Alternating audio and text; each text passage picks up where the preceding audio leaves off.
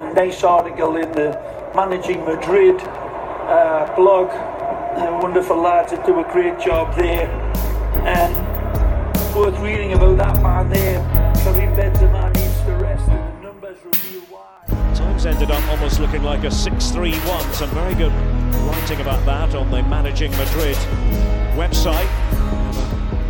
Frustrate podcast as well. Of course, Fede Valverde was a huge part of the equation.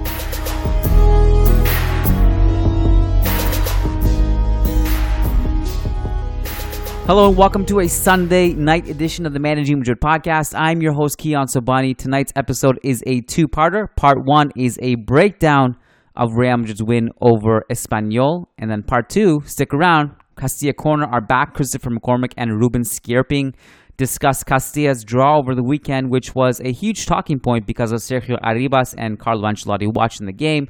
And Matt Wiltse and I also have articles on the website on managingmadrid.com about that game and more, more specifically about Sergio Arribas as well. So go check that out. Stick around for part two that's coming up in a sec. We'll bring it forward though, because for now we are going to break down Real Madrid's win over Espanyol first and foremost. So joining me tonight on part one is Matt Wiltse. Matt, how are you? How, how, how are you feeling about that game? Do you enjoy it?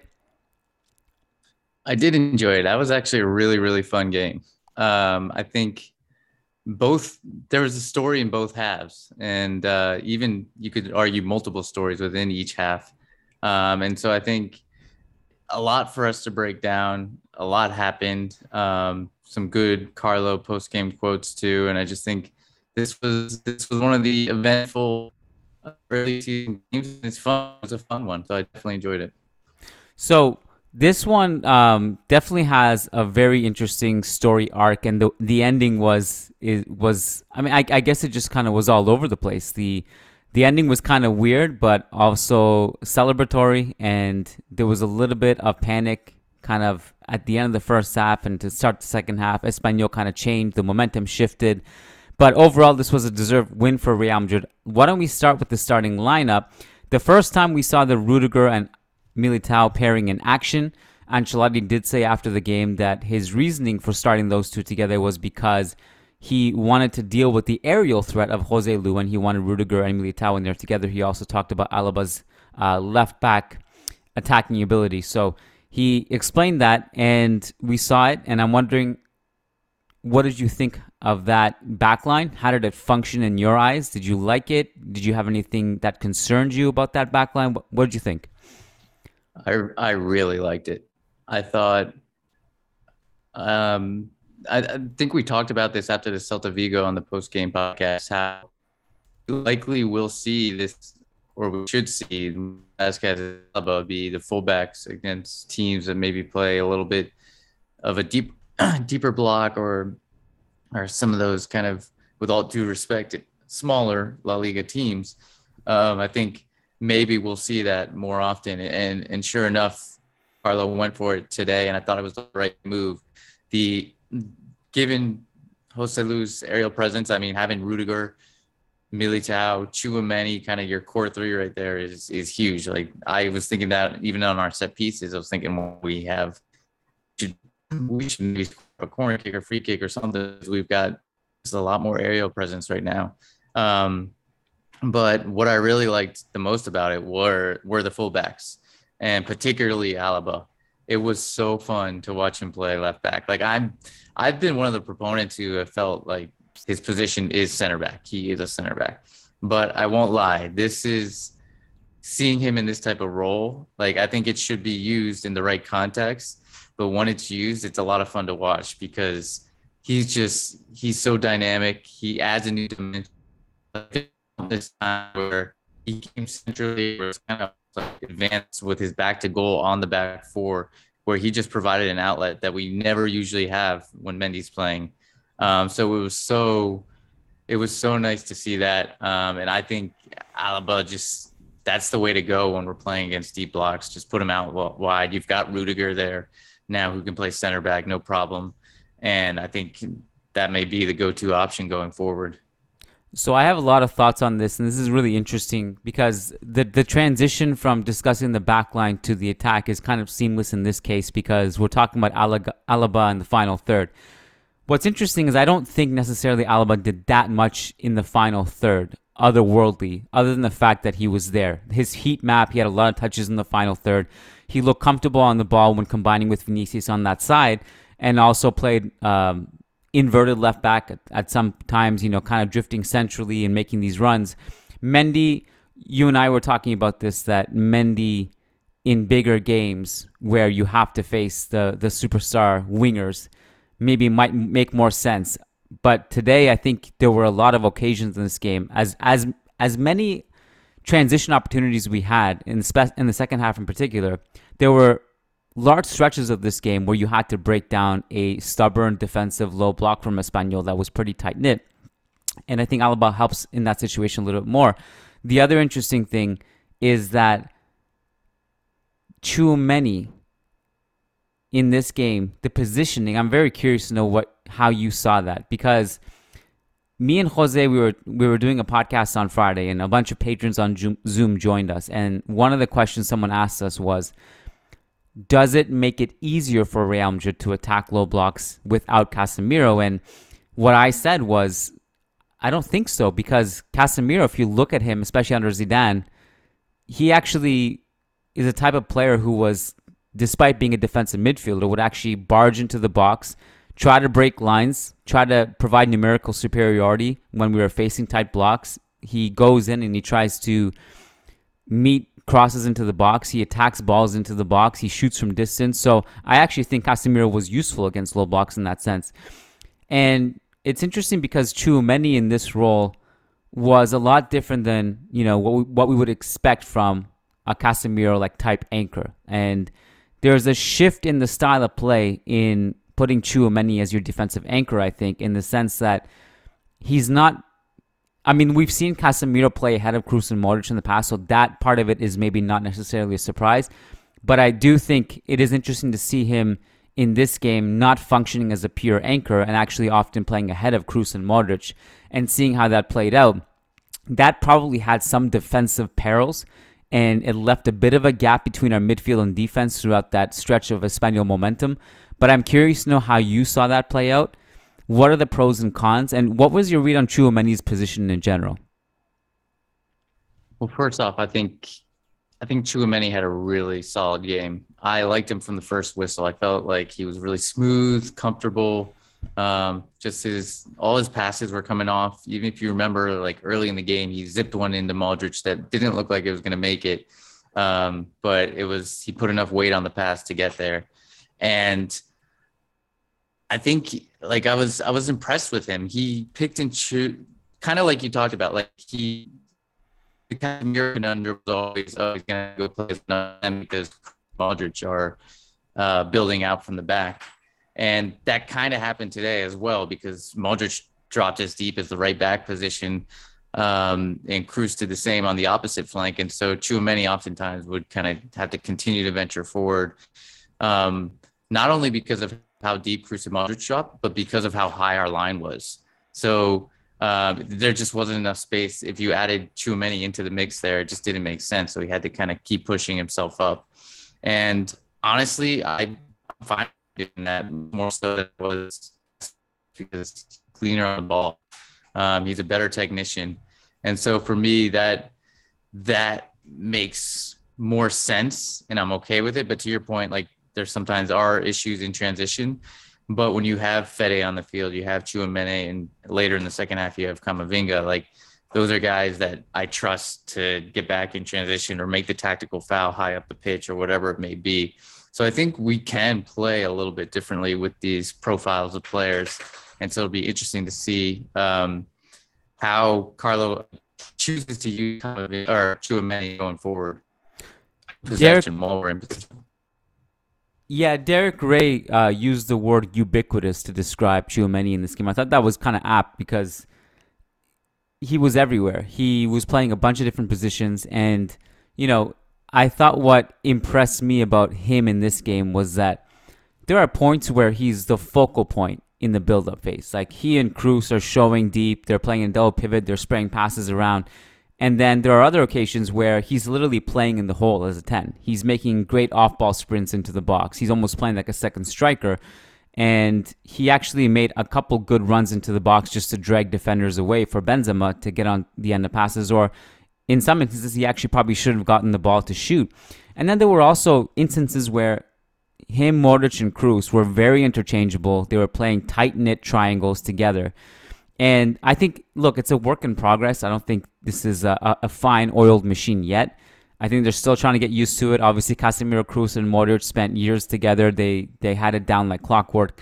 But this one is still growing. I did think there were some defensive dominoes to this, uh, the fluidity of Tchouameni's role. But it's interesting to see how this develops. Um, I, let's start with the go-ahead goal, Matt. Tchouameni carries the ball and slides it through to Vinicius, who kind of cuts in off the ball Rodrygo style across the face of goal and gets the ball and gets the ball and finishes it. What impressed me, Matt, about that play was that if you see Tchouameni in the build up on that, he's very vertically oriented. He's trying to find solutions and he when he when he places places the ball to Fede's feet, he plays that vertical pass instead of just kind of hedging back and leaving the play he immediately sprints, gets it back, and it's quick thinking by Vinicius because Vinicius sees where this is going and he immediately darts just kind of across the face of the goal. He's kind of in the middle of the box at that point. He just darts across.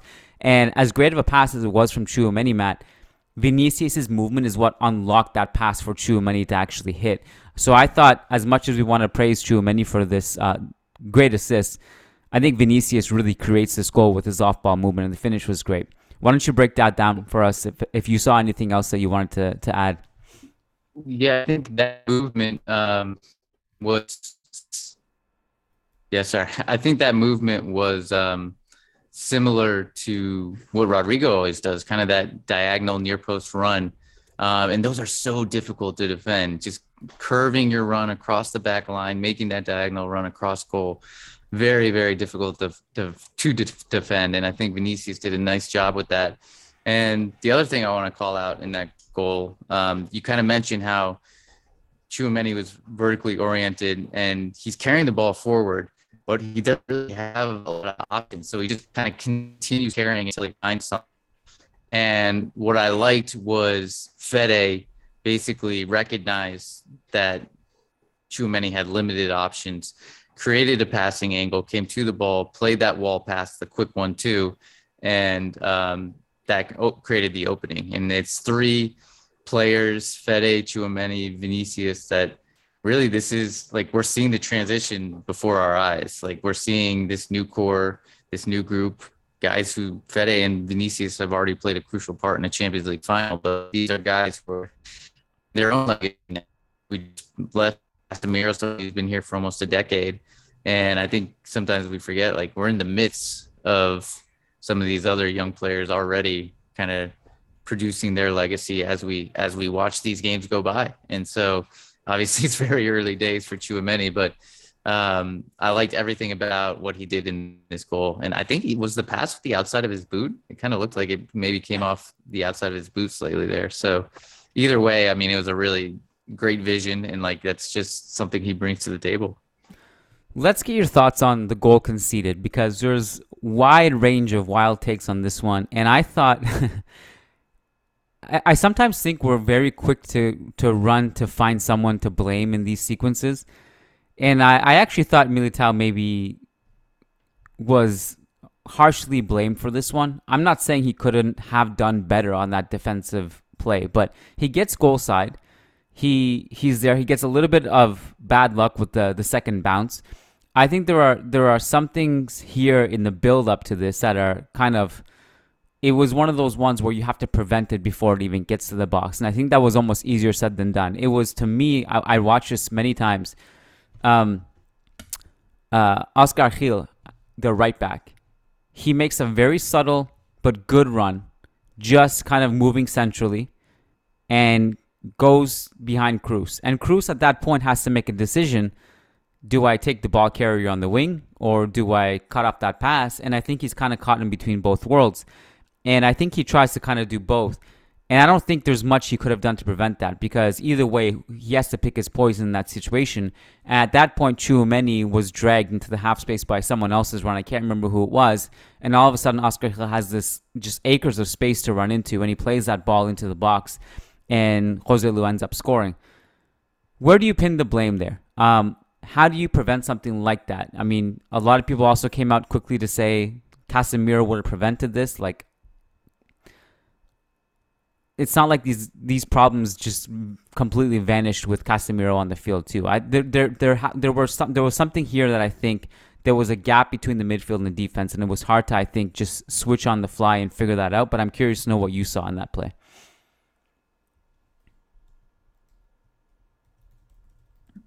Yeah, I think it's really difficult to uh, place blame on Militao in this situation. I think he was kind of put in a in a tough spot. I think maybe you could argue that could he have stepped up and just held the line um, and have try and bring Joselu offside. I, I think that's really, really difficult to do, um, especially if the whole back line just isn't in unison and it just kind of seemed like back four weren't connected at the moment. Um, and so maybe the only other thing he could have done was be a little bit more um, aggressive with Joselu and just kind of put a little bit more of a body on him. But again, you have to be careful of not fouling him inside the box. So it was a it was a tough one for Militao. I guess the only other, I mean, you described kind of the build up to the play well. I think the only other thing maybe was if Tchouameni kind of playing that screen position could have put a little bit more pressure on the final pass there um, I think it was it may have been from us. Um, if he a little bit more for maybe he could have blocked uh, or denied the passing lane. So those are my only two kind of nitpick moments about it. But really, that was besides the uh, host, the other late Joselu chance in the, in the first half. They really didn't create anything else besides that the whole game. And so I think we just I felt like the first half we were phenomenal. Like the first 40 minutes of that game, we were playing some vintage football. I really liked the speed of our play, um, how we were creating chances. Vinicius was just being a nightmare. I like betted even on the ring. Um, he's kind position his own, even when we play against smaller teams. And I thought the midfield was in control. Tchouameni was, like we talked about, kind of starting to create that cohesion with Kroos and Modric. So everything was going well. And then the final five minutes or so, we started to lose some momentum, and Espan- Espanyol got a got a foothold.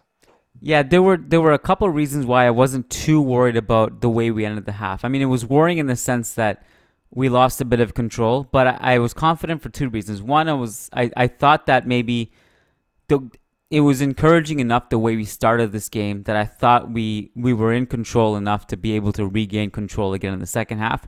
That was one. Two was like I really believed in our depth, especially compared to Espanyol's depth, who are really withering in their in their depth department right now to start the season. And the theme has been Matt this whole season, and I think will be continued to be this season, and it was the theme last season. The bench makes a difference, and um, and we're gonna get to that in a second. Before we get to that, Vinicius, the grooves he's been in all season. It's funny because I think out of the two, between him and Benzema, Vinny's been a bit a bit sharper to start the season, and Benzema will be fine. I you know he scored two goals today, and he he's he's had 19 shots in La Liga. I, I mentioned this on Twitter. Uh, I'm pretty sure no one has come close to 19 shots after three games. It's crazy how much he's shooting. I'm not worried about him because I think he's been so involved and not passive at all, and everything will just fall for him eventually. Today was a lot of offsides, um, a few a few bad touches, not in game rhythm yet fully, but he still scored two goals and he was clutch as hell. So I'm not worried about him at all, and he's involved. But Vinicius has been starting pretty sharp. What do you t- why don't you talk to me about his performance today? What did you think about him?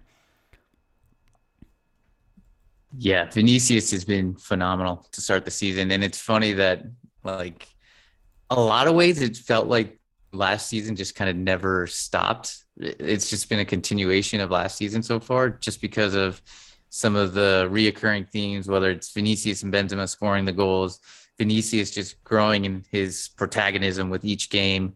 uh, the substitutions, Camavinga, Rodrygo, Ceballos, all coming in and making an impact, turning a game around. Um, like there's so many things that just see like wow, I'm having deja vu. It's like the last season never really ended, and it's virtually the same team. Obviously, Casemiro's gone, but virtually the same team. And so, um, from that perspective, like it's really positive. Like just to see that was the big question for us at the start of last season when Vinicius was on fire. We were like, okay, this is just the first three months of the season, though. Can he keep this up going? And the question, the answer has been a resounding yes. Like this is Vinicius's true level, and there looks like there could even be some room for some improvement for him to continue to grow. Um, so I think that's what's encouraging, and he's runs like he made today. Like those are difference makers. I think we've even seen him start to take some shots um, where he's currently kind of like the Sevilla goal he scored last year. Like he didn't score that goal very often um, last season, and I think I've been noticing he's been taking that shot a little bit. Not today, but in some of the earlier games uh, this La Liga season, he's been taking that shot. So um, he's just been. I mean, I go back through because I was doing the player ratings today. Um, through some of my player ratings, look at how Vinicius has been performing, and he's consistently like eight or above, and he's consistently like I'm writing every single time La Liga defenders are having nightmares about him the day after the game because he just torments them. He's relentless. He doesn't stop. He just keeps going, keeps going, keeps going, and he he has fun out there. Like some of the things he produces, and uh, he's just it just feels like he's getting more and more important for this team. So I'm I'm loving the Vinicius experience. What impressed me too is that he's working really hard defensively. Like he was defending Oscar Gil really well on that flank. He was winning the ball, and uh, his touches, some of his touches in this game were outrageous. I do think with him, um, there's a certain like he's I can't explain it, but I feel like he gets into these shooting positions that and he fires off shots that previously in his career he wouldn't have been able to pull off those shots. Like he gets these ball the balls in tight parameters and he's able to fling off shots when there's like three, four players around him. You're not entirely sure how the ball got through, but he's been able to calibrate in the game and slow the game down at an impressive rate. And it's just getting better with him, and it'll get better as he ages, I think. Um, but one thing I did want to talk about was the opposite flank and the lack of production thereof. I, to be quite honest with you, I didn't. Maybe you did. I didn't even notice Lucas Vasquez until maybe in the second half. I noticed a little bit that he was doing some things because he was getting involved, winning the ball, making some fouls. And and Fede, it's interesting. All the momentous Fede uh, occasions in this game were not really on the right side. He was coming, like remember the the one where he gets the chest bump from uh, Alaba in the first half. He's actually on the left side. Epic. Yeah, he, and Rudiger. Yeah, and Rudiger, he's actually on the left side, covering on that side on that sequence. And I mean, apart from a couple good ball carrying sequences, which he always has, um, he did not have many things happening on the right side. And then when Rodrygo came in, Rodrygo was overloading the left side and not going right at all.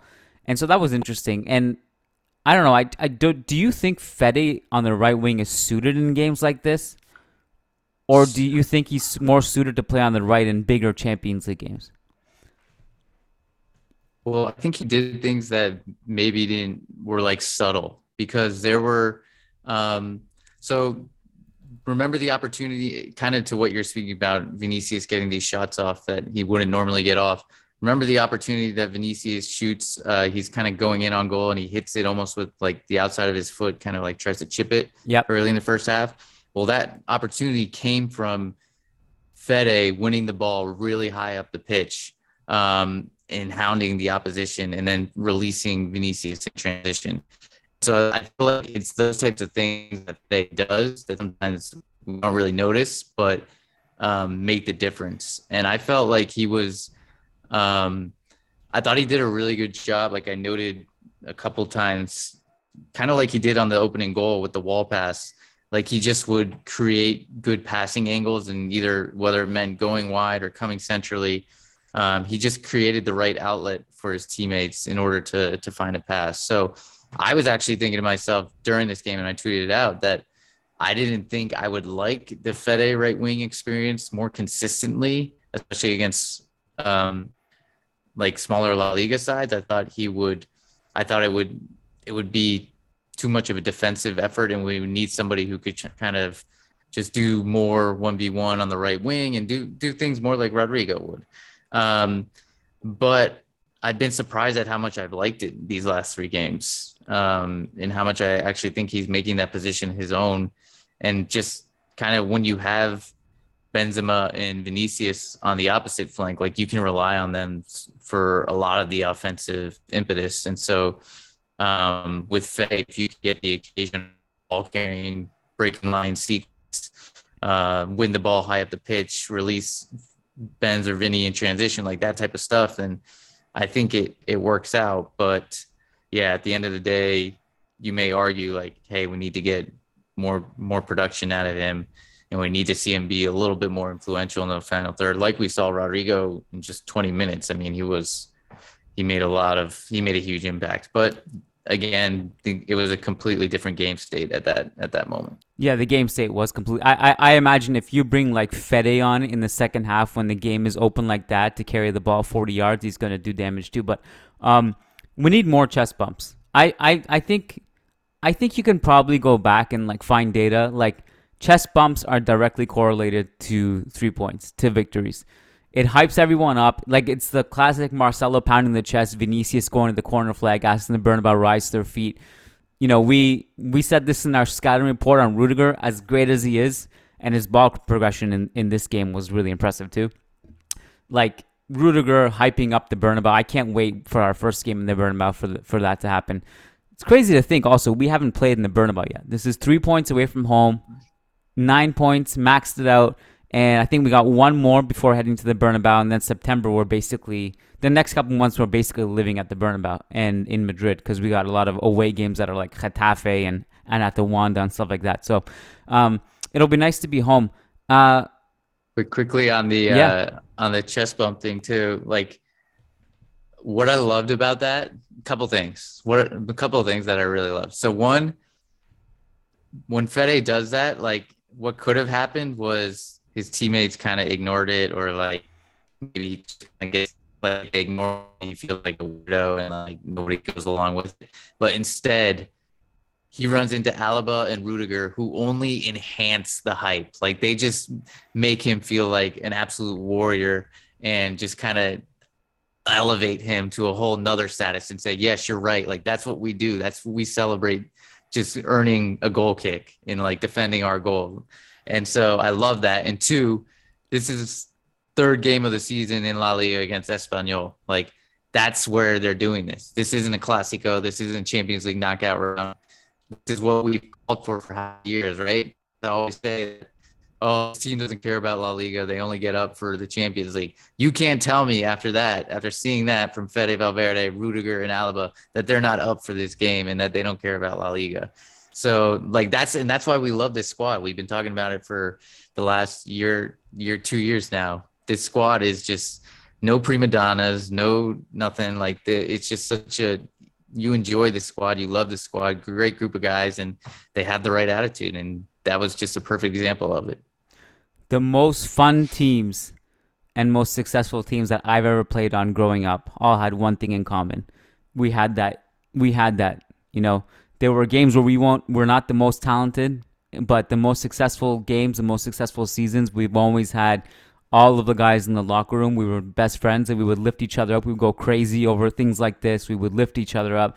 This team has that. So, as you know, Matt, um, my my expertise in pickup footy and uh, and these league games really coming into the fore here on the podcast. But it's uh, it's special. It's just a continuation of the unity of last season. It's very important. The way we celebrated the third goal, the way we celebrated the second goal. It's uh it's right now it's it's infectious in our DNA and this this is what gives us hope definitely to retain our title and go back to back. Um all right. What are we calling the this midfield? Is it cuz last one was KCM. What's this one? KTM? couple uh, people mentioned on Twitter take take TKM. you can go it you can it it rolls off the tongue because you can go te quiero mucho. I What's, think I like. we don't have a uh, consensus yet, do we? I think I like KMT. No, we don't have a consensus. I think I'm going with TKM. We'll see. I, I- well, a year from now, we'll know what what um, abbreviation prevails. Anything else from that first half? Uh, let me look quickly at my notes.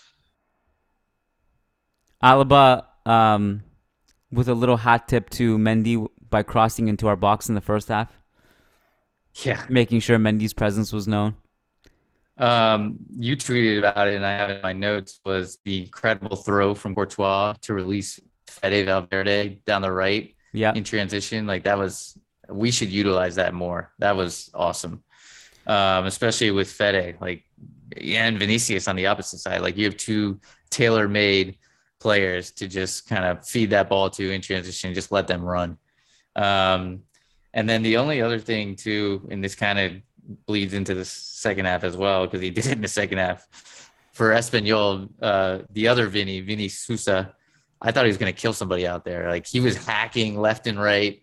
Surprised he managed that game without getting a red card. Like he was just taking bodies and taking prisoners everywhere he went. Um, and he was just one we had to deal with. And I particularly liked when Modric kind of did that little deft outside of the boot touch and uh, earned a foul kind of high up the pitch. But he was somebody we had to deal with today for sure. he somehow only had two fouls in this game. I could have sworn that he could have had like yeah, five I felt like he had like five. yeah. yeah. Um, so, uh, you said something there. Oh man, what was it? Courtois Tom Brady throw. Courtois, yeah, Courtois. So Courtois had a couple of those in this game, and Courtois has been good at that for basically his entire career. His throwing distribution has been much better than his distribution with his feet. Although his his his distribution with his feet has was good today, I thought. Um, but it's kind of it tinkers on the border of irrational confidence sometimes, where he's just singing vertical passes. And today they hit their mark, and they were pretty good at, from what I remember. I- If if, if there were some bad ones, I'm just misremembering. But um, I thought he was I thought he was good. Obviously, you know he he, he came up with a couple of big saves. They weren't like huge chances, and they were kind of at him, but still he was reliable in that department.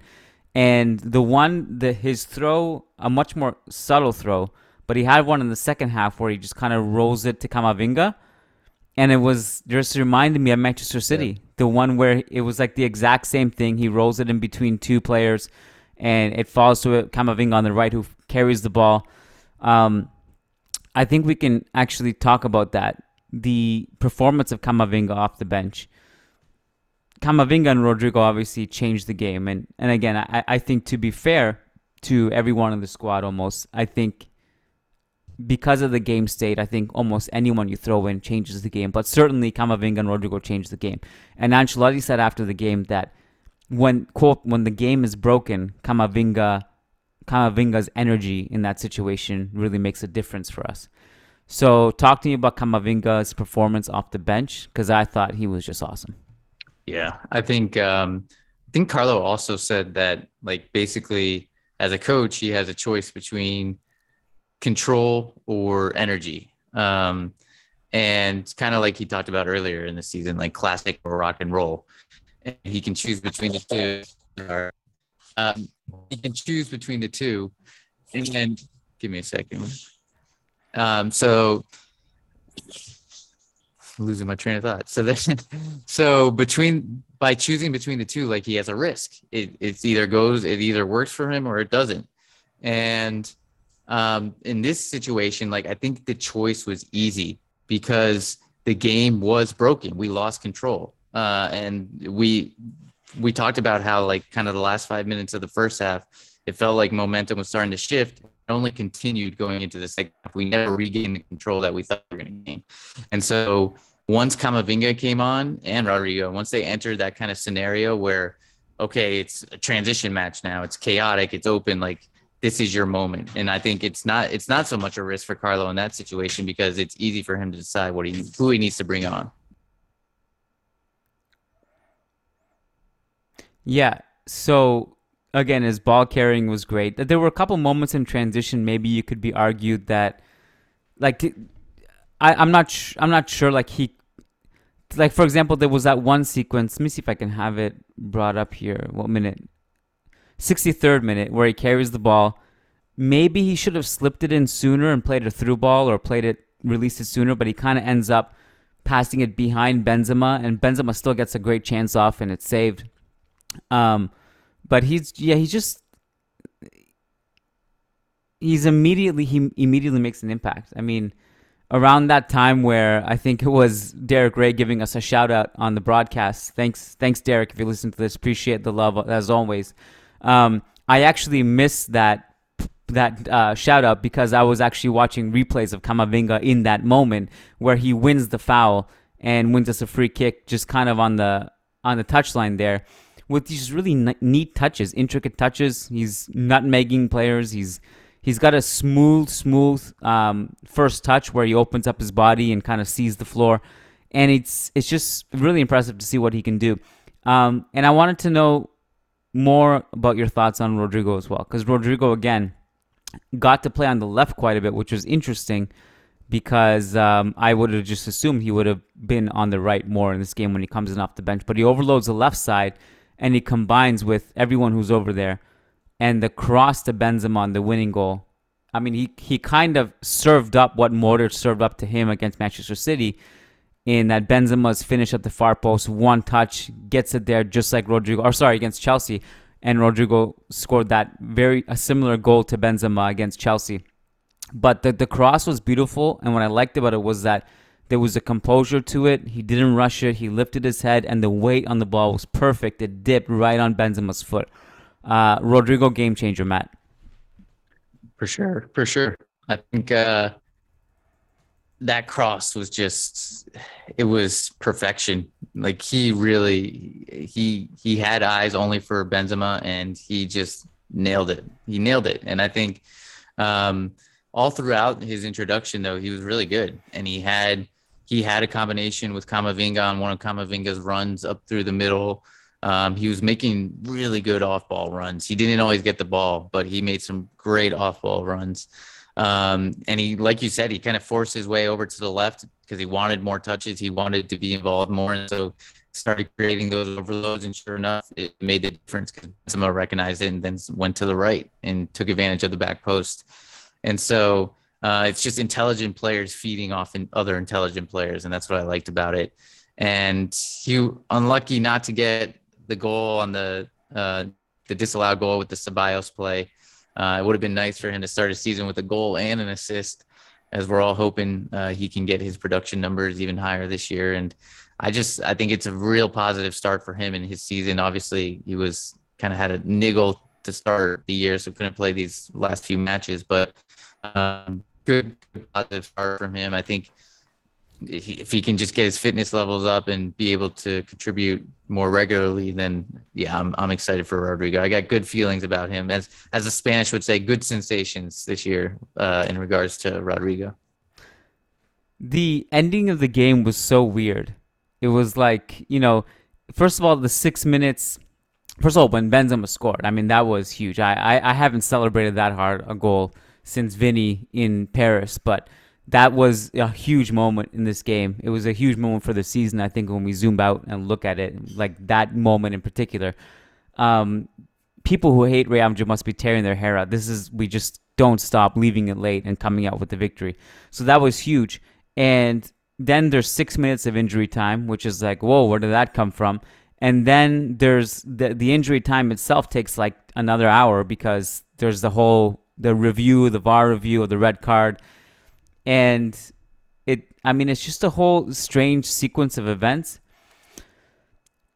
The the red card was i mean it, i looked at that. I think it's pretty clear that that was a red card. Um i'm totally okay with it.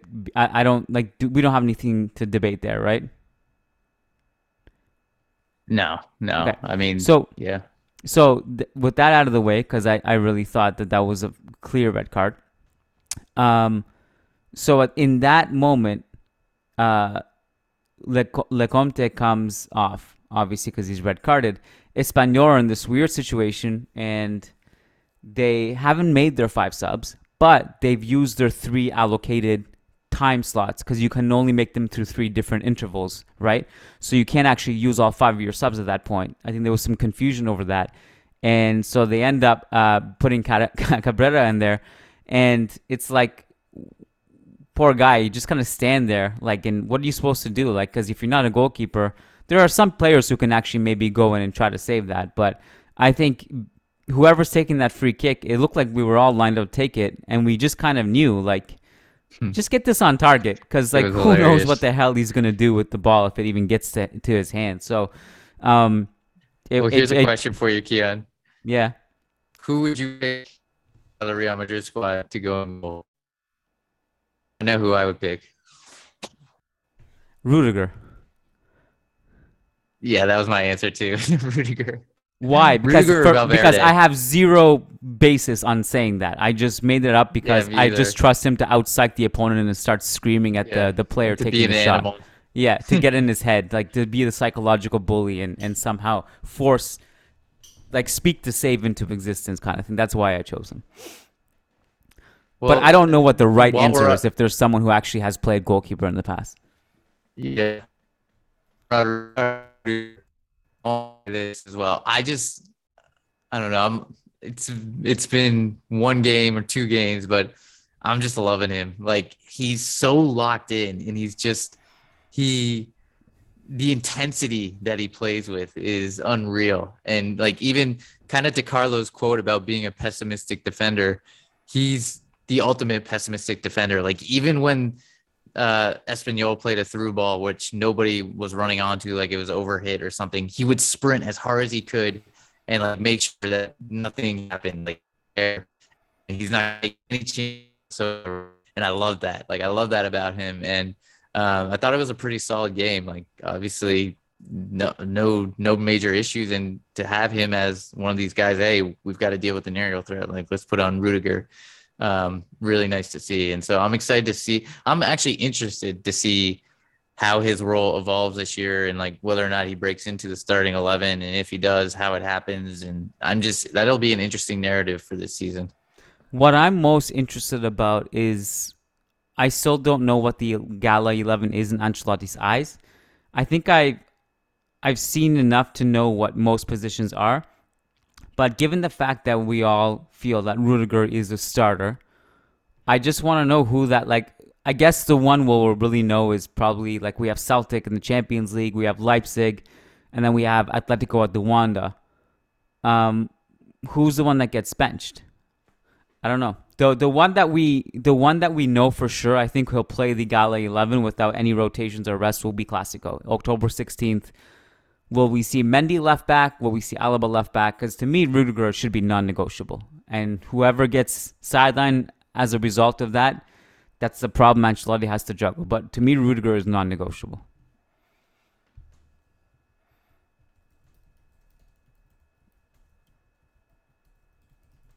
All right, so no no thoughts on that. I don't know if you had your mic uh, muted. No, no, they're all right. No. Cool. I just kind of left it at you without asking a question. Maybe I should have been more fair. Uh, all right. So, uh, anything else that we missed from this game? Um, did we talk about when Camavinga like basically danced?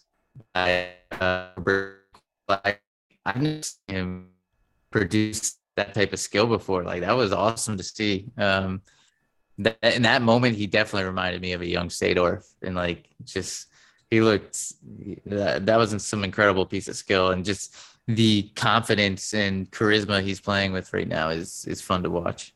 People like I think there are some people who might get annoyed with the Seedorf comparisons because they have similar hair and similar height. But it's I'm telling you, like it's they literally are yeah. the exact same player.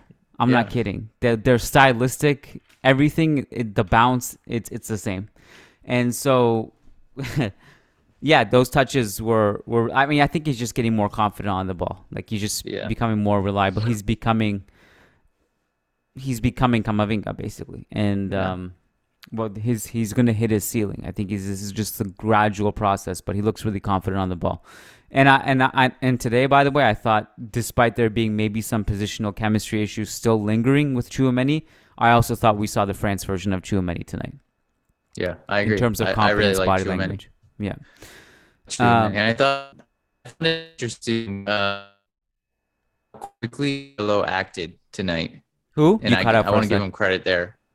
Uh, how quickly Carlo Ancelotti acted tonight, Mm. because and I want to give him credit there because he made those substitutions in the 55th minute. Like he had Camavinga and uh, Rodrygo ready, and um, he saw that the game was like starting to get away from us, was getting chaotic. Like nothing had changed from the last five minutes of the first half. And he's like, you know what?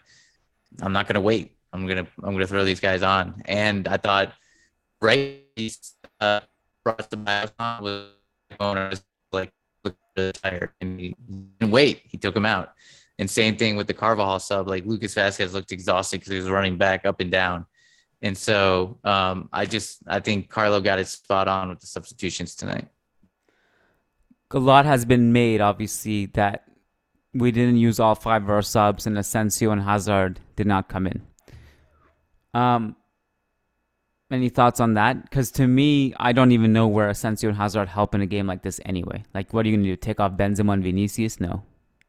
Not when you need a goal that late. So, any thoughts on that?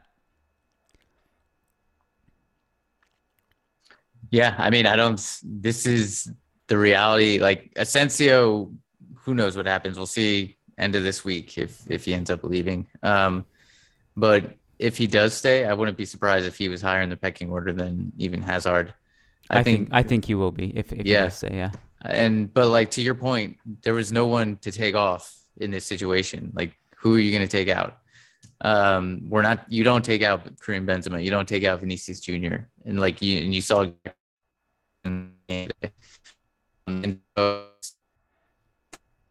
like this is where Hazard sits in the pecking order. Same with Asensio. Like the other guys that came on are ahead of him, them, and uh, and rightly so.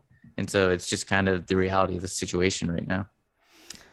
Um, anything else?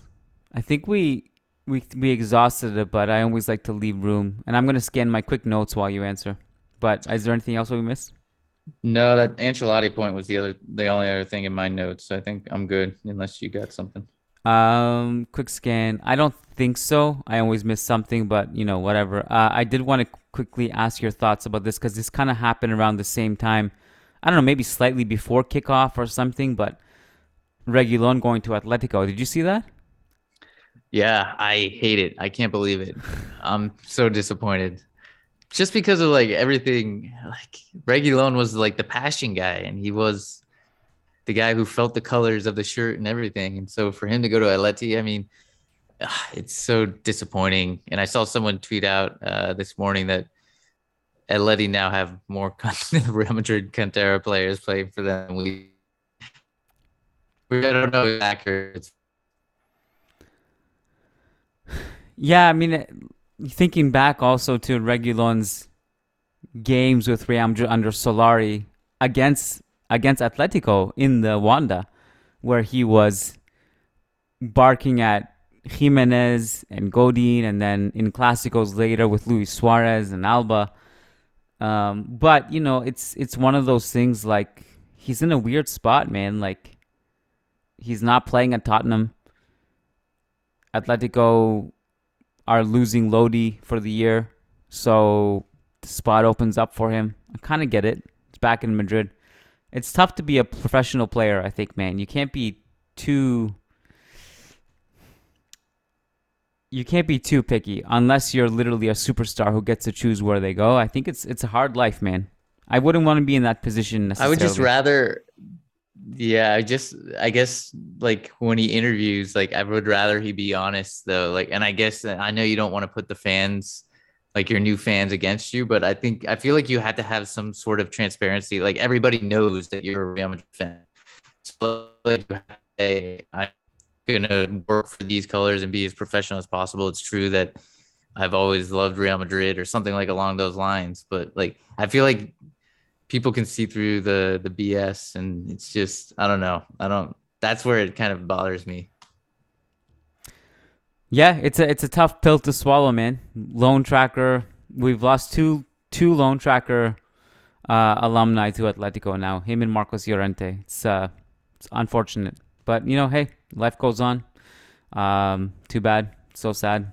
Hopefully, uh, yeah, it's gonna be weird. It's gonna be weird uh, seeing that because the Reguilon again was a bit of a poster boy when it comes to Madridismo and all that stuff. But as was Marcos Llorente, and, and uh, all of a sudden these guys going to Atletico, they get to stay in Madrid and and get to play football and possibly even work their way into the Spanish national team. Who knows?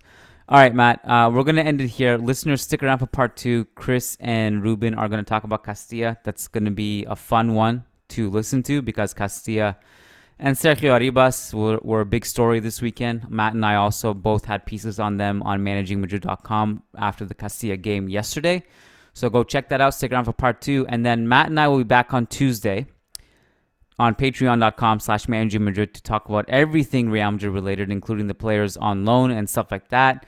We are also planning to do a Figo Doc reaction podcast, hopefully next weekend. So we'll keep you updated. Lucas and I will also be back for free tomorrow to talk about things El Dia Después.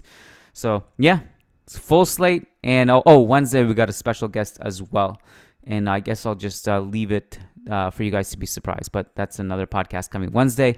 So yeah, thanks for uh, tuning in, guys. I appreciate your support. And Matt, thank you as always. It was a pleasure. Take care, buddy. Thank you. Yep. Thanks again.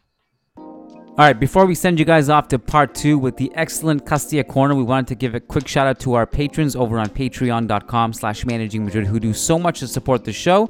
As you guys know by now, if you are a patron, you get a ton of bonus rewards, including a ton of bonus content that is exclusively only for patrons. And we wanted to give a specific shout out to our $10 plus patrons because if you pledge $10 or more, you get a specific shout out on the podcast in addition to getting guaranteed responses to your questions. So, Shout out to these $10 plus $10 plus patrons as follows. Uh, Brandon Alvarez, uh, Willie Reed, Will Sousa, Way Pairing, Wamik Jamal, Umar Mahadi, Tyler Simon, Tobias Arroyo Botcher, Tarek Goktas, Taleb Salhab, Tahmid Kalam, Sujai Wani, Sumanchu Singh, Shivam Tiwari, Sherry Sorial, Sheikh Atiri, Shamil, Shabazz Sharapov, Sergio Arispe Santos Solorzano, Samuli Justin, Samir Z, Said Mahad, Sai Mohan Sasi Kumar, Rodrigo Balmaceda, Rishi D, Phoenix, Peter Powell, Paulo Fierro, Patrick Diafari, Oscar Barrera, Nico Laxo, Nicholas Zapatero Zubiare, Nicholas Moeller, Nick Ribeiro, Nelson Masariego, Muxith Thengal, Mowgli, uh, MJ Diego, Michael Zinberg, Marin Myrtle, Matthew Atkins, Martin Ridman, Magnus Lext, Logan Stahl, Leon Savernakis, Kunal Tilakar, Crystal Glass, Kevin Rivera, Jose Cruz, John Fernandez, Jeff Thurston, Jason Fitz, Ian Marley, Graham Gerard, Gary Kohut, Frederick Rantakiro, Frederick Sundros, Faisal Hamdan, S.A. Davisito, Eloy Enriquez, Edward Sossman, Daniel Williams, Khan P., Christian Toft, Krishna Costa, Charles Williams, Brendan Powers, Brandon Stevens, Ashik Bashar, Armand Gashi, Armando L, Antons Rudenko, Anirudh Singh, Ananya Kumar, Alexis Saniceros, Al, Azaz Hussein, Adrian Rios, Adar Zalukovic, Adam Dorsey, Bella Chow, Varun, Ramtin Maghrur, Fabian Moreno, and Daniel Smith. You guys are all legends. Thank you so much for your support. We love you all. Hala Madrid, and here is part two. Hello and welcome back to another Castilla Corner. It's I, Christopher, and my friend Ruben on the line today to talk about a disappointing draw against Leonas. Leonas? I had Linense, I think. Yeah, I nailed it like a couple of minutes ago, or felt like I nailed it a couple of minutes ago, and um, now I've lost it. But one way or another, two-two draw. It was it was disappointing, and we're going to discuss that today. I gotta admit that I'm not sure if this uh, says a lot about how my interest of other teams in this league, but I watched the whole game and I think it said RBL in this, you know, with the, where the goals is, and I I didn't even bother to check what their team name was. I just thought, okay, this is the team we're playing. So every time I see RB in football now, I just presume it's Red Bull. Mm, yeah. Even if, I don't think this is a Red Bull club. Yeah, I mean it'd be pretty it'd be pretty weird if Red Bull had a team in the third division, but I don't know. It's in my head now, so I can't get rid of it. Yeah, it's uh, Real Balompedica Linense. Yeah. Very nice. From Andalusia, So, yeah. Anyway. Yeah. Um, I think there's been a bit. Uh, there seems to have been enough discussion online about the game. Plenty of people were watching. I think that was probably helped by the fact that we did at last get a broadcaster that seemed to have their shit together. Yes, that's. Uh, it's good that you brought it up. I think we should mention them so that people know where to watch. Um, so can you say? Uh, I don't have it up now. It's in Instat TV. Yeah. Instat, T- dot TV. Yeah. Yeah.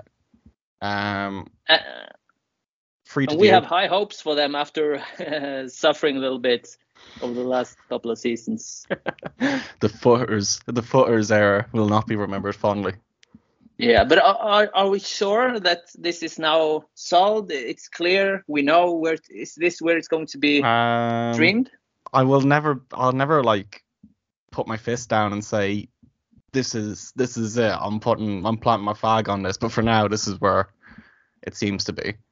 Um, it just it just because just so that people know.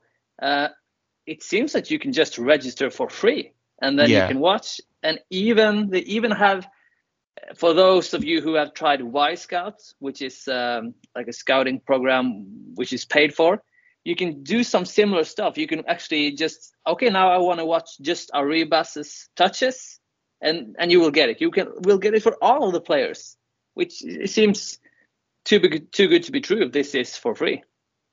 yeah, I didn't actually know you could do that. That's pretty cool. Mm. Mm. Um, I know you can watch games that have finished. You can watch the replays of them online as well, just Mm. on demand, which is pretty cool. Um, yeah. Kind of like when Real Madrid TV had it on Twitch. But but um, uh, that's also also something I want to mention. I think Real Madrid TV will stream, or at least show the home games. I don't think they will show it on Twitch. At least they didn't yesterday, as far as I know. And also, I was I don't know how you say it, geo blocked, geo blocked. Yeah, yeah, I had the same Mm. problems. Yeah. So even though I tried with VPN and everything, it's um, it seems like Instat is the place to go. But Yeah, if you uh, if you watch in Spain, I think you can maybe watch the home games from Yeah, Real but this is it. I I have a recollection of on a handful of trips to Spain where I tried to watch Castilla games and I've been geo blocked in Spain. Really? yeah, I think you might have to be in Real Madrid City to watch some of the games. That's what it means by geo. Oh.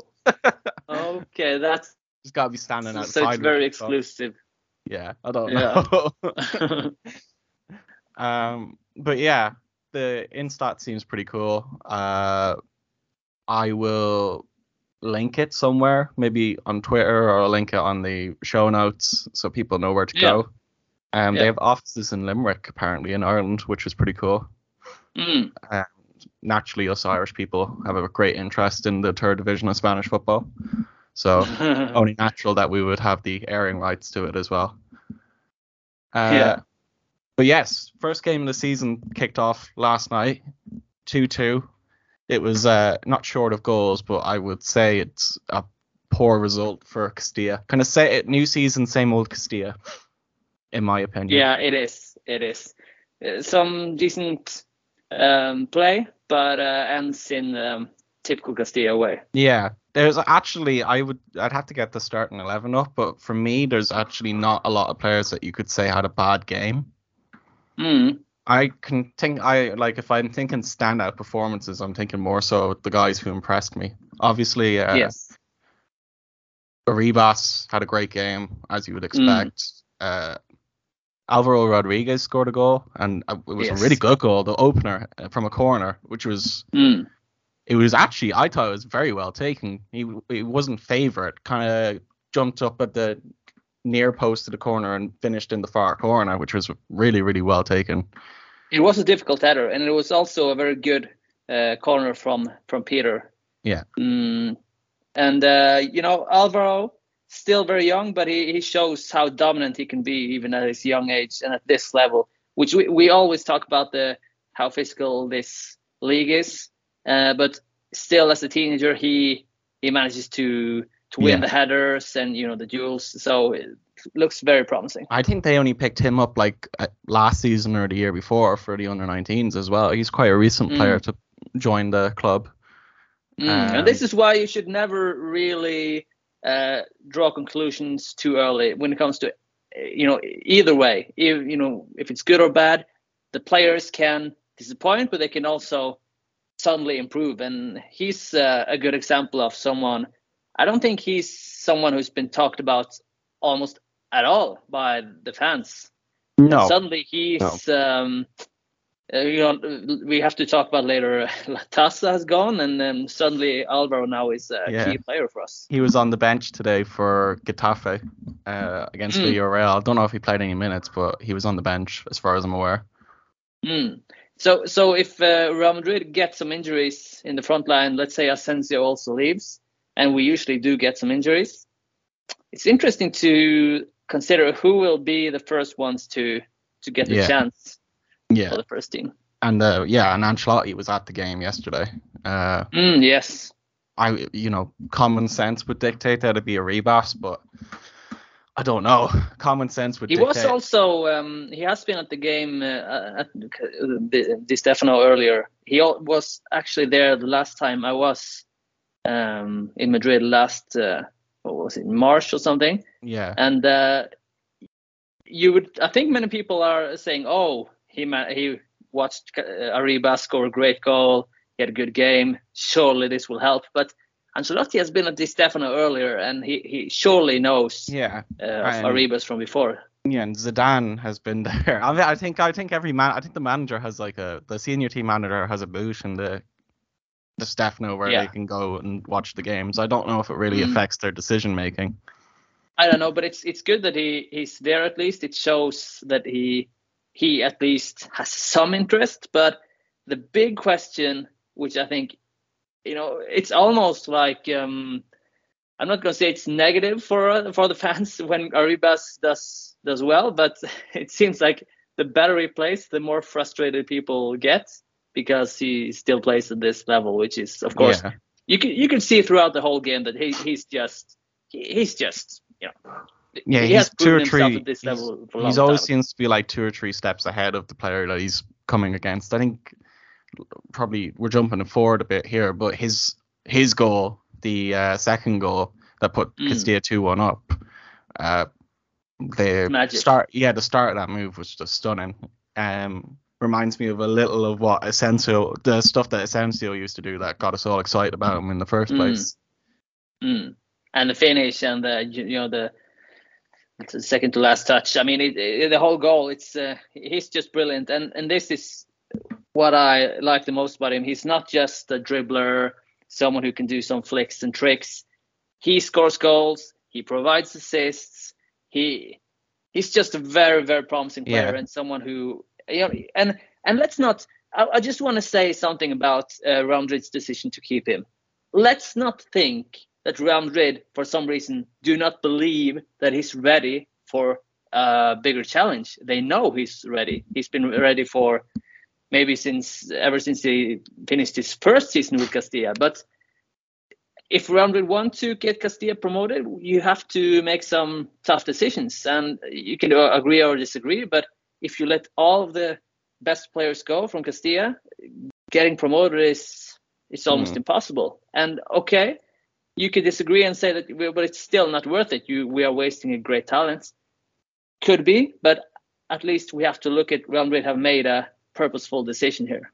Yeah, well, I don't know. I'd always prefer him to play than being washed up on some first division bench for a season, which is Mm, what yeah. our, which is, is, I mean, I don't think it's unreasonable to say that's the other option. Yeah, um, I mean, who knows what could have happened with him at another club? We've seen a lot of players uh, being uh, brilliant at Castilla and then going to another club and not even getting into the to the squad. But yeah, I, I just uh, I just hope this will be. Uh, you mentioned the lineup.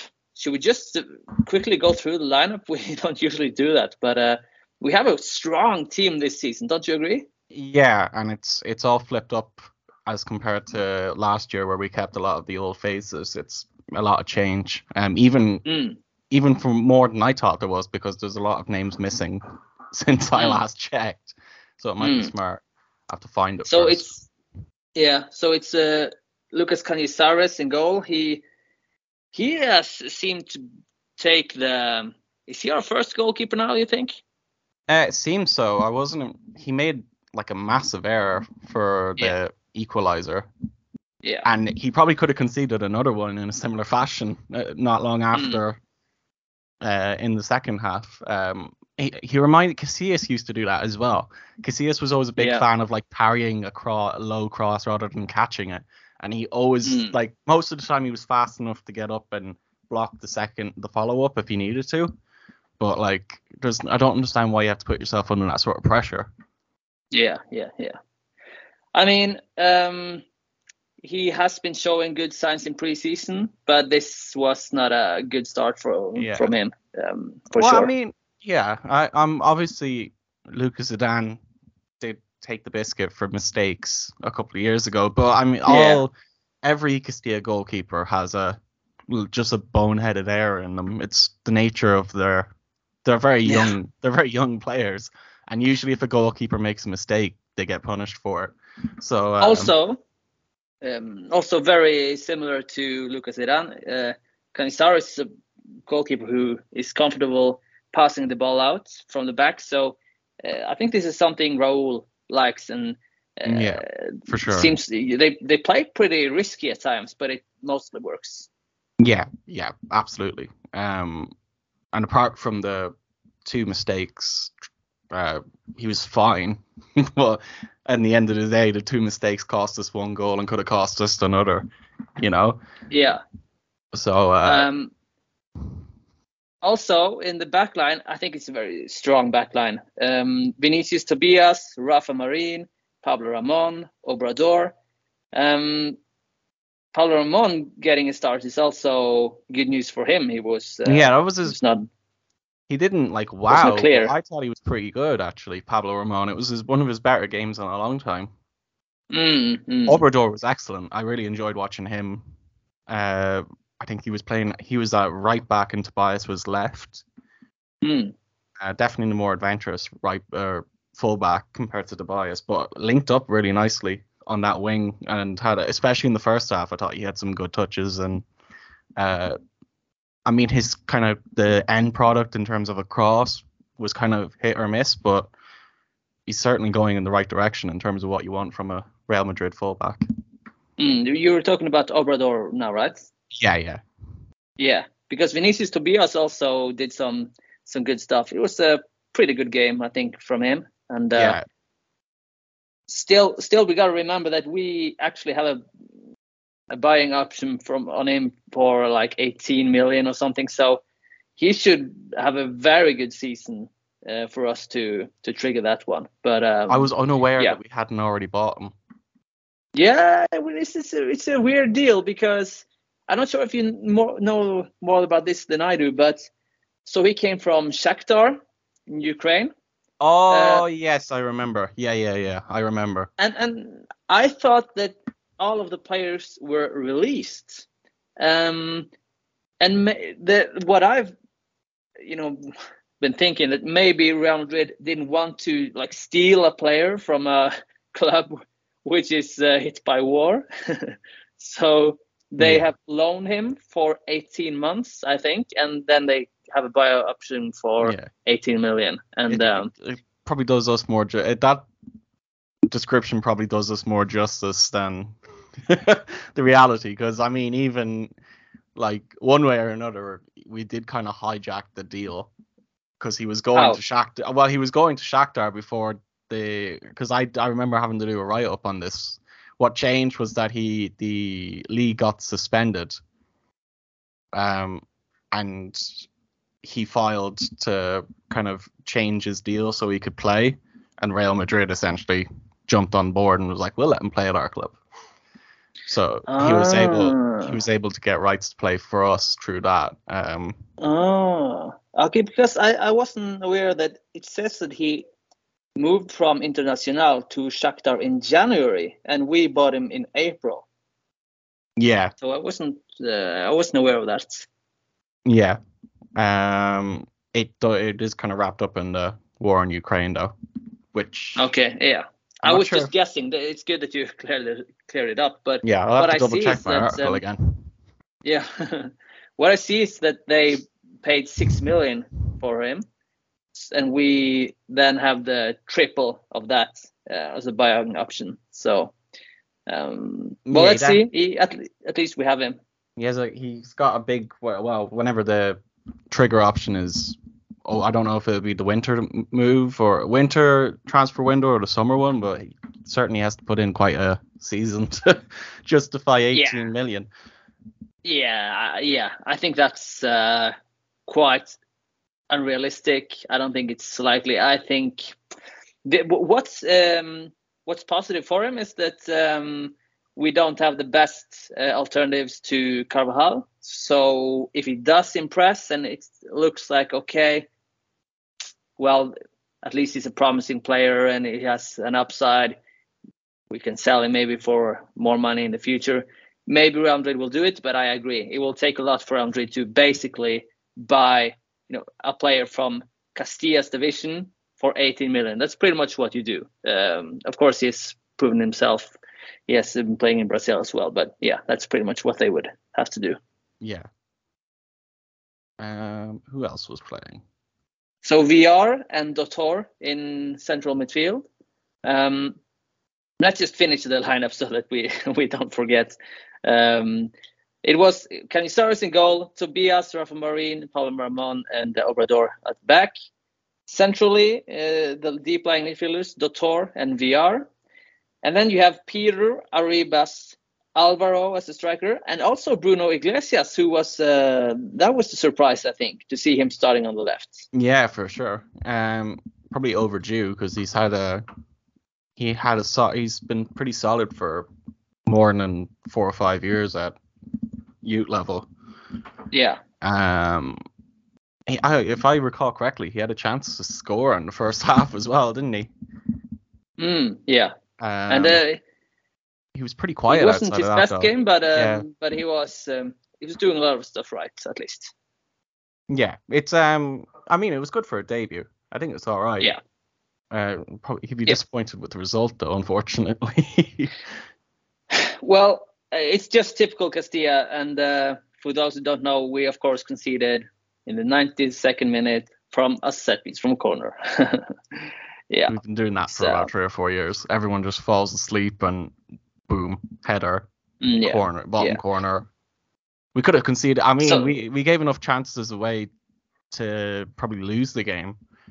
Mm, Uh, but it's it's just a case of you know if we didn't make such silly mistakes, we would have won it. We could have yeah. easily won it. Yeah, and that's maybe where the lack of experience comes in. But uh, um, let's hope it's not th- something that will happen regularly. Yeah. I don't know season, the, but the obviously Canizares' mistake on the first goal, uh, Mm. parrying it out into the path of an attacker. That's an individual mistake, but I mean the Mm. corner thing has been a problem for three, four years mm. uh, on and, and off. I think we just saw the replay quickly, and we we think it, it's it's uh, Vinicius Tobias who loses his man, uh, but it, it was so many things happening inside the area, so it's, it's difficult to say for sure. But um, yeah, it's just typical for Castilla, um, and uh, so close to a great start. I think the team would have needed a a good start, but we've had a good preseason at least, some good results against uh, good opponents. I hope that the players have confidence. And um, as I said, I, I like the team a lot, and um, you know, it could also it could still be some more signings as well. So yeah, a lot of things to be optimistic about. Yeah, for sure. Um, yeah, I think like going forward, I'm first game of the season, so you, there's no, you know, it's not like it's wrapped up yet. But I think going forward, sides like um Linares, Linares, I've forgotten again, whatever, RBL. It will- yeah, yeah, Linense. Uh, we need to be beating those teams if we want to be in the promotion race. mm, yeah. Um, we will have to be without Dotor the next game because he he got a very I think it was a very soft red card, his second yellow, I think, towards the end. Yeah, the And, referee had uh, a dodgy game because he gave Mm, like yeah. he gave away a penalty as well that just I don't know like for third division standards was pretty soft as Mm. well. Mm, that was also actually Dotor uh, creating that penalty, uh, conceding the penalty, which they missed. So Linense missed that one. But Yeah, uh, it was a Dotor, I think as that's well. where, Dot- Yeah. he went for the top corner and he got the top yeah, corner the yeah, that was an awful, awful penalty. but um, I think that's when Dotor got his first yellow and then his second yellow uh, right towards the end before the final whistle. So and unnecessary. He's uh, he seems to be our captain this uh, season. So um, yeah, Raul trusts him a lot. Yeah. Um, well, I mean, he's one of the more experienced players as well Mm. up there. I think outside of Arribas, who I, don't- I like my line on it would be whether he's been kept for the first team, but what what exactly needs to happen for that to ha- for him to be in the first team is another question entirely. Whereas Yeah, Dotor starter probably not really going to look at first team football, No. barring barring some sort of natural disaster.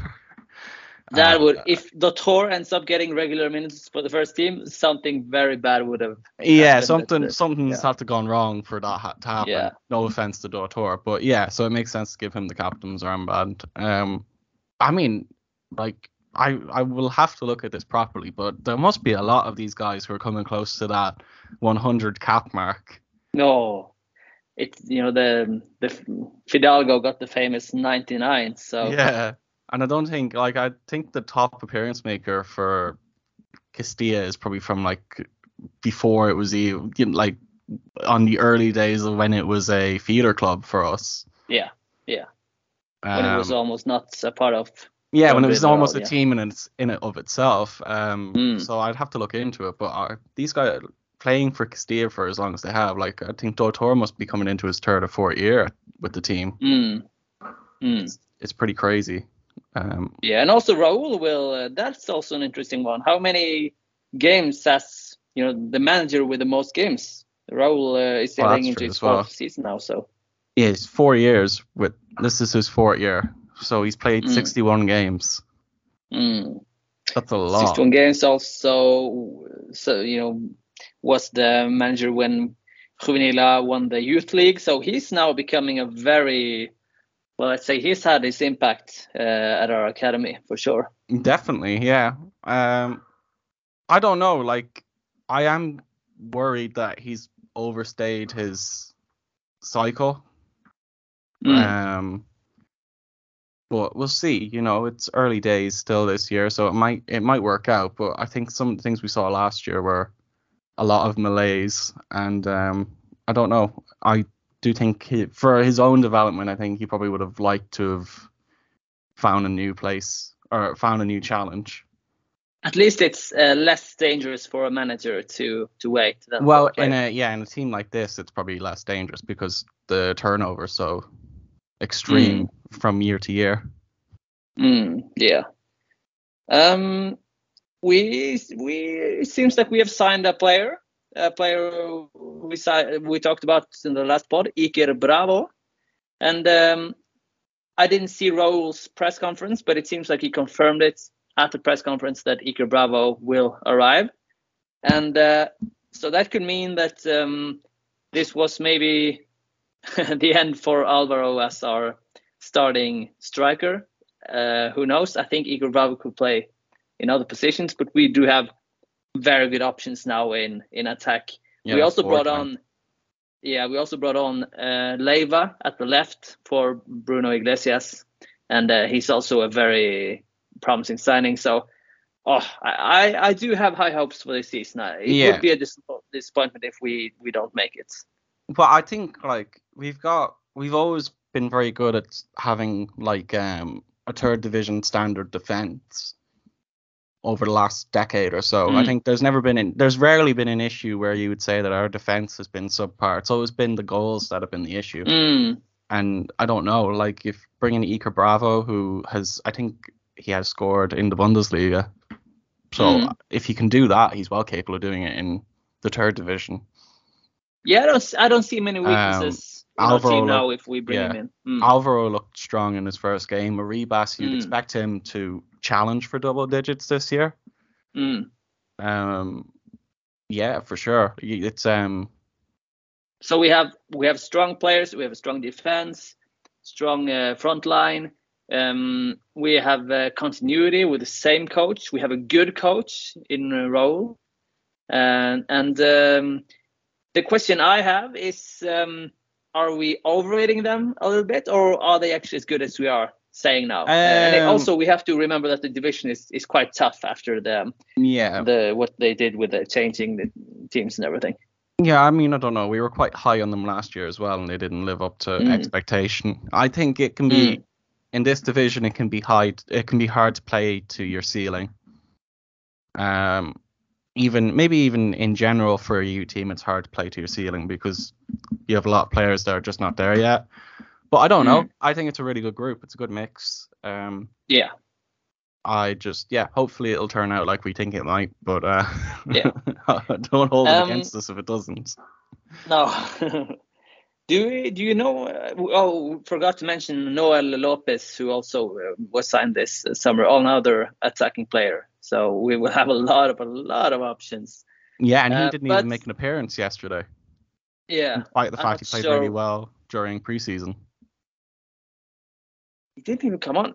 So the bench was uh, Mario de Luis, Alcázar left back, Alex Jimenez right back, Manuel Angel, Theo uh, central midfield, Alvaro Martin same, Leiva, Aranda, and Noel Lopez. So yeah, strong players on the bench as well. And then mm, we're bringing in Iker Bravo. Do you know uh, Iker Bravo seems to be seems to be some trouble registering him, or you know, getting.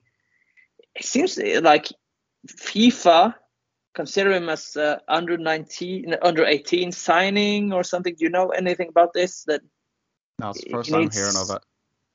okay. So I think, uh, yeah, I think he, he they have some trouble registering. Um, so at least he, he he's not allowed to train uh, until he has the authorization from FIFA, and he's considered a player under 18. Um, and he comes from another country, but he- he's Spanish, no? So it's a very weird situation. Yeah, I don't like it's probably just the bureaucracy. Yeah, the yeah, bureaucratic wheels at play. Um, hopefully it'll sort itself out. There's not a huge amount of Mm. time though, so you'd prefer just these things to um be smooth rather than having all these all the weird paperwork issues. yeah. He was actually he has actually just been a Bayer Leverkusen player for one year. And do you know where he came from? Before Uh, Bayer Leverkusen? Barcelona. Yeah, I was gonna get. He I was- knew it, was either Barcelona or Atletico Madrid. Um, yeah, he was 11 years at Barcelona. 11 years. you better forget those years pretty quick. Yeah. so uh, yeah, that's um, people are very divided. I think when it comes to signing players who uh, either directly or un- indirectly from Barcelona or Atletico, because yeah, I've seen some. but- I, I've seen some conflict over the idea that Atleti might be signing uh, Sergio Reguilon. What do you think about that move? Uh, it seems like he's going to Atletico. Oh, he had. Yeah, it's I think it's Fabrizio pretty Romano close. is says it's confirmed. So usually Yeah. he he scores the tap-ins with those sort of trying transfers. yeah. um, I don't know. I I kind of he kind of fell off the map for me when he went to Tottenham. Hmm. Um, it's a loan deal with no buy option. Yeah, but it's still just he- seeing him in the that jersey. It's uh, It's, It's become right. less. It's becoming less weird now because we seem Yeah. to be doing it a lot. But uh, yeah, I mean, he was he was pretty hard done by not to have been able to get some sort of spot in the team after uh, Solari. mm, Uh, I mean, he was one of the few bright spots from that year, and then Zidane just I don't know, Zidane just never really mm. considered him as an option. Uh, yeah, because Zidane came back, and I remember just him. He, he put Reguilon out of the team immediately. Started playing Marcelo, getting him and Isco back to fitness, and yeah, and then it was just straight Mendy. out. And mm, yeah, yeah, yeah, and we got a lot of money for him. So it, I think in hindsight it was a good sale, but uh, I thought I would have more emotions about him going to Atletico because I think um, Reguilon he was like a lifelong Real Madrid fan. He, I think a lot of people have seen the picture of him. Uh, uh, he was at, he was uh, during the um, La Decima game. It was actually against Atletico then. So Yeah. I remember Uh, but I'm not sure of which stadium. But there's a picture of him, I think, holding a Real Madrid flag, and you can see he's younger, and you can see he's he's been a Real Madrid fan for a long time. So I thought I would have more emotions about this, but uh, I think, as you say, his spell at Tottenham hasn't been that good, so it doesn't seem like we are losing that great of a player. Uh, no, I I- yeah, I think um, in terms of for him individually, he probably would have preferred that he had stayed in Madrid and been able to continue his momentum than having to Hmm. uproot and try and start over at Tottenham. Uh, And also, also it's wrong of me to say that we're losing him. Uh, He's just, as you said, he's going on loan, and Real Madrid, as far as I know, still can buy him back for, for like 40 million or something. But that's a crazy fee. So um, Yeah. I think Real Madrid would never even consider that. yeah, and I think our our left back spot now is pretty good because of how we've shuffled the defense. Um, with Alaba Rudiger, you mean? yeah, Alaba, Rudiger, Nacho all come all in the mix. It's uh pretty Yeah. packed. So 40 million would be a lot to invest in a position we probably don't need to. yeah, it's not force. happening. Yeah, not Uh, happening. yeah, no, don't no, don't talk to me about Rudiger playing at left back. So so frustrating. no. Uh, I agree. I agree. That was just surreal to watch him play Yeah, the first game, and yeah, and everyone was calling him washed because he was playing out position. they did already. Yeah, I saw it. Ah. Didn't you tweet out something about Rudiger? um, I can't remember. I I I know. thought- well, yeah. I, I'll, I, I don't know. My I missed the v, Celta Vigo game last weekend, but I did tweet out uh, when David Alaba scored that free kick against Almeria to get the chairs out, and that it went Yeah. down well. Um, but I think I, I, maybe I'm uh, messing this up now, but I think Kiyan mentioned in a previous pod that you had tweeted something about Rudiger during the preseason and then you deleted it. Is that correct? I I genuinely can't remember. S- I think it was something about uh, it's a terrorist move to play Rudiger. At, yeah, I did. Back. Yeah, I did tweet that. And I was like, oh, I don't know how people will feel about the use of terrorist in that term, so I might delete it. I did tweet that. Yeah. I'd forgotten. yeah. It is, but it is true. language terms. yeah, it's a it's a good one, but um, yeah, it's um, Yeah, I don't know. I've never able to. I'm never kind of able to properly judge how people feel about different things. So if I if I Mm. have doubts in my head, I'll just be like, I'll err on the side of caution. yeah. But yeah. Well, I, did- like did that. I also like that you you deleted it. It also made it almost made it even better. that Yeah, adds to the lore. the real Castilla Corner followers know about that one. yeah. Okay. So, um, uh, what's the next game then? I can't remember. Let's do a quick uh, check here. So, Castilla in the second round uh, will uh, be playing uh, Racing Club Ferrol, and that's Ooh. the 4th of September. Um, That's actually difficult. That's a difficult little start to the year, actually, isn't it? Mm, mm, yeah. You know, you know it's not good when you recognize some of the teams from the Copa del Rey. Mm, yeah. Mm, we're- exactly. We're, playing Salamanca as well. Seems like they have. Is it Gazzaniga in goal? Gazzaniga. The- You know him from Tottenham. Or, yeah, and Southampton as well. Is and uh, no, that's not him. No, no, no, No? no. that's not it. Kiko Casilla is playing for Getafe now. okay.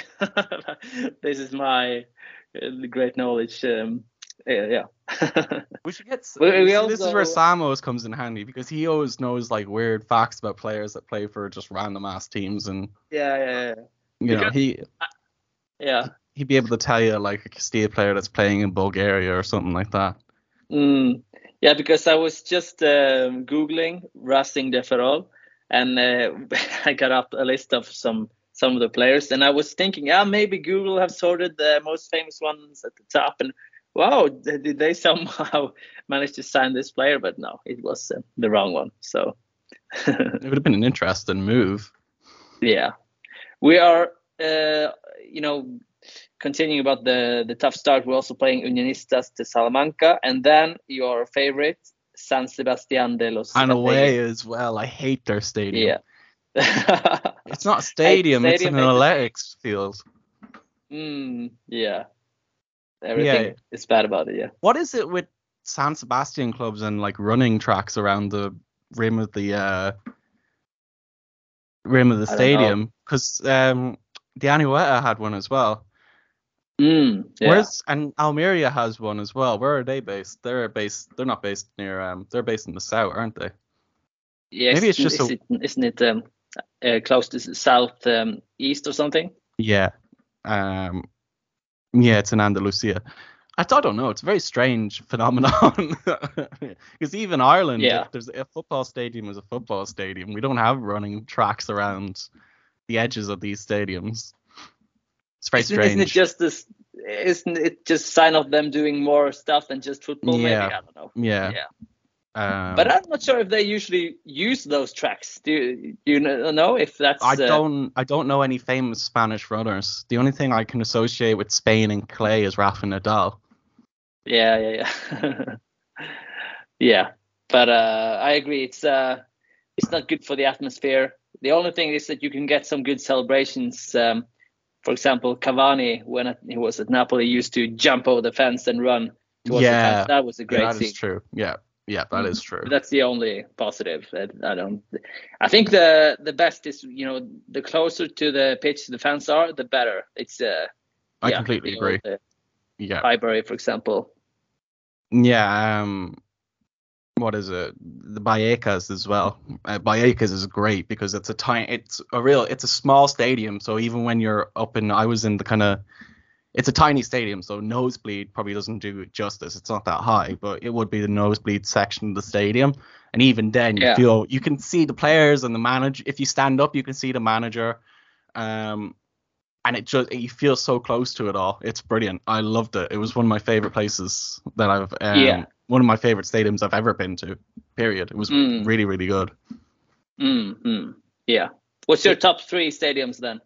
I, I like I think the Bernabeu on a good night is underrated Mm, for sure. Um, I think of like Inter uh, games against Inter Milan that I've been to last Christmas and the Madrid derby as well. I went to the one yeah. I went to that one last December as well. They were all great. I really enjoyed Mm. those games.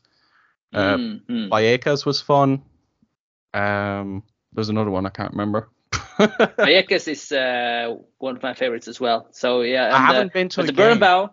Yeah, Bernabeu, Vallecas, and I haven't been to a game to it, but the San Mames as well in uh, in Bilbao.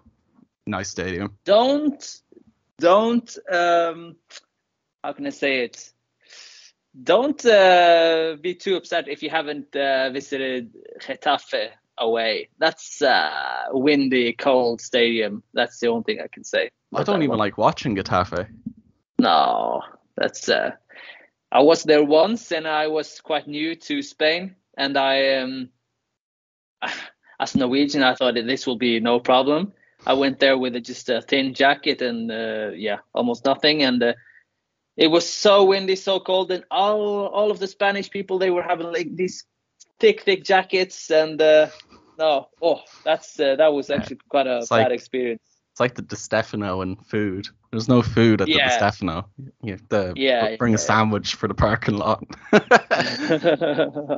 So it's one of one of the features of a game day Castilla is just all the Spanish families that can get in eating stuff and sandwiches into them before they go in.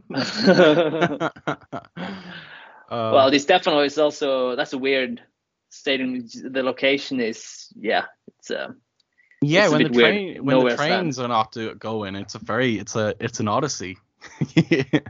Do do you, I haven't actually taken the train. I've yeah, you can get the the air you can get the airport train to uh, Mm, the Valdebebas. mm. That's where I met Kiyan for the first time. I remember I was just sitting by the stairs, and he he had taken the train, and yeah. He made fun of my hair that day as well. really? Yeah. what did he say? Uh, he took a picture of it and posted it on Twitter. It was like my red head was lighting up the Di Stefano. did he? Yeah. I want to find that tweet. well, I remember. Um, yeah, that was a good trip. That was um, quite a good live uh, podcast as well. There was, uh, do you remember we were at the um, Irish Rover and uh, Yes. there was it was so packed that people had to stand outside the the room to Yeah. to listen. I still go to the Irish Rover to watch a game when I'm in Madrid. Mm, uh, It's a, yeah, it's a, it's a low it's a low key fun spot to go to. I would recommend it. And it's the same Yeah. everywhere, anywhere you go in Europe. If you want to watch a, a sports game, you have to go to an Irish bar. Because I, Mm. I speak from experience in trying to avoid them. You try to avoid them. I don't usually go into Irish pubs when I'm away because I would just go stay at home if that's what I was going to do. But Yeah. um, if you want to watch football or anything, it's always Irish pubs that have them, no matter where you go. yeah, it's true. It's true. It's their selling point. Um, but yeah, Mm. Irish Rover is a pretty underrated spot in my opinion. Mm. That was uh that was a good trip. Um, yeah, let's hope we can get together again for something similar. Has to be done. The irony is that I usually organize trips for um, the Norwegian Penya, and as a as a teacher, I have a lot of vacations, but I also have just I, I can't move my vacations. I have to go when the students are away. So the only week I'm free uh, during the next months or so is actually to see Getafe away. That's the only one. So I'm not sure if it's. Uh, oh, that's got a, that's got like a filthy dropped points vibe to it there, yeah, and also with someone getting injured. and it's also w- the weekend before the Classico, and also so unlucky. I think we're playing. I'm not sure if I saw this wrong, but I think we're playing Shakhtar away between those games. So if they had instead draw them to play at home, it would have been a great week. Yeah, that'd have been a But, good week um, to go. Mm, mm. So let's see. Maybe that's uh, potential live pod. Let's let's see if um, I should maybe speak to Kiyan Only about this. yeah, only time will tell. We've definitely gone off track, but I think We've we gone a long way without talking about Castilla now, yeah. well, I mean, when we when we finish pods up, we generally just ramble for a little while. I feel like that's what people yeah, tune into. yeah, the, let's uh, let's hope The, that's uh, the odd think. ramble here and there. Yeah, All right then, I think that that wraps it up. I think. yeah, yeah. Excellent. Okay, we shall see you again when we see you again. Is what I'll say. Yeah. Hopefully next Aiming week. Again, we're on a roll. Uh, that's Mhm. three in a row. I want to say three or four in a row. I think so. We're aiming for for uh, the Racing Club Ferrol uh, game then. Um, that's on um, on Sunday. So, yeah, and now yeah. that we have like we have a solid little broadcaster in in our boys Mm. based in Limerick now, so we have no excuses this year. We have no to excuses. have to be on Yes. the ball. Yes, absolutely. Um, anyways, we shall see you then. Until then, Hala Madrid. Hala Madrid.